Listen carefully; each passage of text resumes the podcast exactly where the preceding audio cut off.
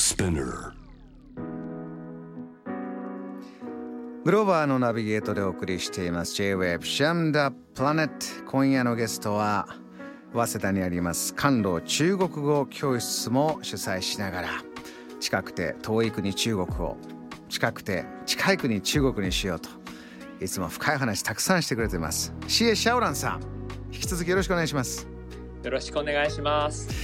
今日のねテーマ近年の中国の教育の変化ですが例えばその日本だと小中高大では6334こういうのは中国は変化はあったんですか、変わらない？こっ同じですね。6334ですね。はい。中国も6334そうですね。小学校、中学校高校はい大学4、そう2000年以内からこんな感じになって昔はなんか6244って感じだったんですけど。うーん。まあ2000年入ってからじゃあ20年ぐらいこれで来ていて、さあその教育現場で今何が起こっているんでしょう？うん、そうなんですね。6月から、えー中国では新しい政策は出していまして、それは三人子政策ですね。昔は一人っ子政策で、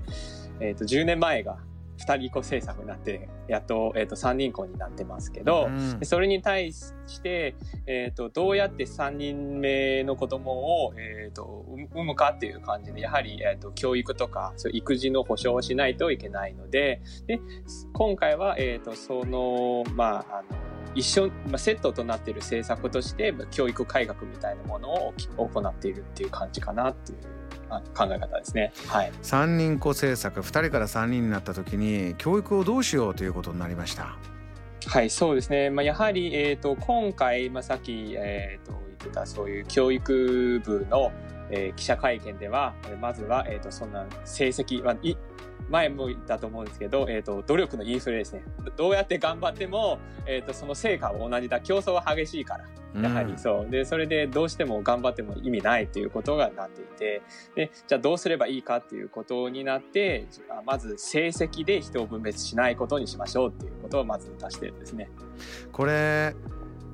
一人子まあ両親で見れますよね。で2人まあお父さんお母さんマンツーマンで頑張ってみる、でももう3人目ってなったらどうしたって親の目その3人も全員にスーパーエリート教育はできないよ。こういうところから来てるんでしょうか？そうですね。やはり、あと、中国では、あの、社会形形態としては、えっ、と、そういう夫婦共働きがすごく多くて、専業主婦は、えっ、と、昔はそんなに多くないですね。まあ、まあ、やはり、その、二人子とか三人子が出てきてから、専門主婦が、あの、増えるっていうことも傾向あるんですけど、あのそうでそういうこともありまして、で、やはり、あの、共働きだと、子供の面倒とか、それが結構大変だと思いますね。ええはい。あのちょっと思ったのはお子さんのために稼ごうと思って共働きが増えるというんじゃないんだお子さんが増えてきてると、お母さんは専業主婦になる人が増えるんだそうですね。わやはり昔からはそういう専業主婦っていうことは少なくて、あの、まあ、両方とも働くっていう社会け、まあ、経済の形が違うので分配制なのででそそこからあの男性も女性もみんな働くっていうか決まりになってるんですね。それ教えてもらっていいですか？その分配制ってね、当たり前にはいはいはい。お感じになってるものってどういうものなんですか、えっとそうですね。それは、あの、1979年改革開放以前は、えっと社会主義的な経済体系を使っていて、で、あの男女ともに平等で働くっていう感じで、えっと男性がそういう鋼の工場で働いてか、で女性だと普通になんかあの、物を編むとかそういう、えっと、まあ、あの工場で働いてるっていう感じが結構多いんですけどね。はい。いそんな感じなんですね。はいそ。れぞれ皆働けるもので働いてそして集めた、えー富を分配していこうと。そうですね。はい。就職活動はなかったんですね。はい。そこが少しずつ変わってきてはい。今の言葉で言うと中国ってこうねじゃあ社会主義共産主義資本主義いろんな言葉がありますけど、シエさんから言うと何て説明する世の中になってますか？うん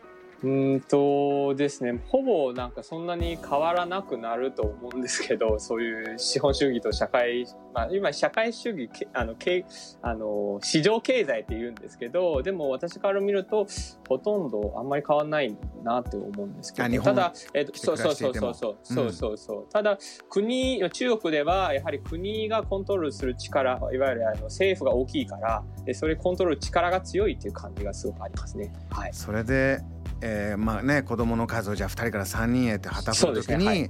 まず教育の現場で緩めようグレードをちっちゃい時からつけるのはやめよう。これをまあ思い切ったことだと思うんですよ。そうじゃないやり方で中国は頑張って、ね、これだけの人口で豊かになってきたっていうねそういう成果もあるわけですから思い切ったなと思いますよ。はいそうやはりエリート教育ではみんなエリートになるわけじゃないからこれからどんどん子供増えるしでそういうことでなかなか難しいんじゃないかなという考え方もあるんじゃないかなと思いますね。そして私が、えーと、小学生の時はあのさっきのニュースも出たんですけど1年小学校の1年生2年生の時の試験があのなくなりましたという禁止 あの禁止しましたということですね。はい、で私の、えーと、子供の頃すごくあの印象に残ってるんですけど、はい、えーと、みんなあの100点数学と,、えー、と国語ですね。あの100点取らないと恥だっていうことすごくあの辛い時期があるんですよ。くー100点なんてねはいはいはい、なかなか取れないもんですけど。そうあと私も受かりさんでそう結構なんかあのあの1個数字数字を書き間違えたりとか文字を書き間違えたことがあるので 大体100点と98とか100点と99とかそんな感じでずっと親に言われてるんですね。なぜあの2つの100点取れないんですかとかそんな感じ そういう苦しい忘れられない思いがそうですね。じゃあみんなそういうものを抱えて大人になってこれからの、ね、子供たちに今中国教室もやってますけど、はい、まあここは日本ですけどじゃあ中国の子供たち1年生2年生にはシエさんはどんな言葉を自分が先生だったらかけたいですか？えっ、ー、と、そうですね。やはり、まあ、なんていうか、自分がやりたいことをまず見つけて、で、それでややっていけばいいんじゃないかなと思うんですけど、そこら辺で、今、大体中国教室でやってる時も、その子供たちが好きそうな、なんか、本当に興味あるやつとか、音楽だったり、そういう中国の伝統文化だったり、そういうものをどんどん取り入れようとしてますね。はい。そういうことになってくると、シエさん、また中国変わりそうですね。まあ、そうなんですね。はい。Jam, the planet.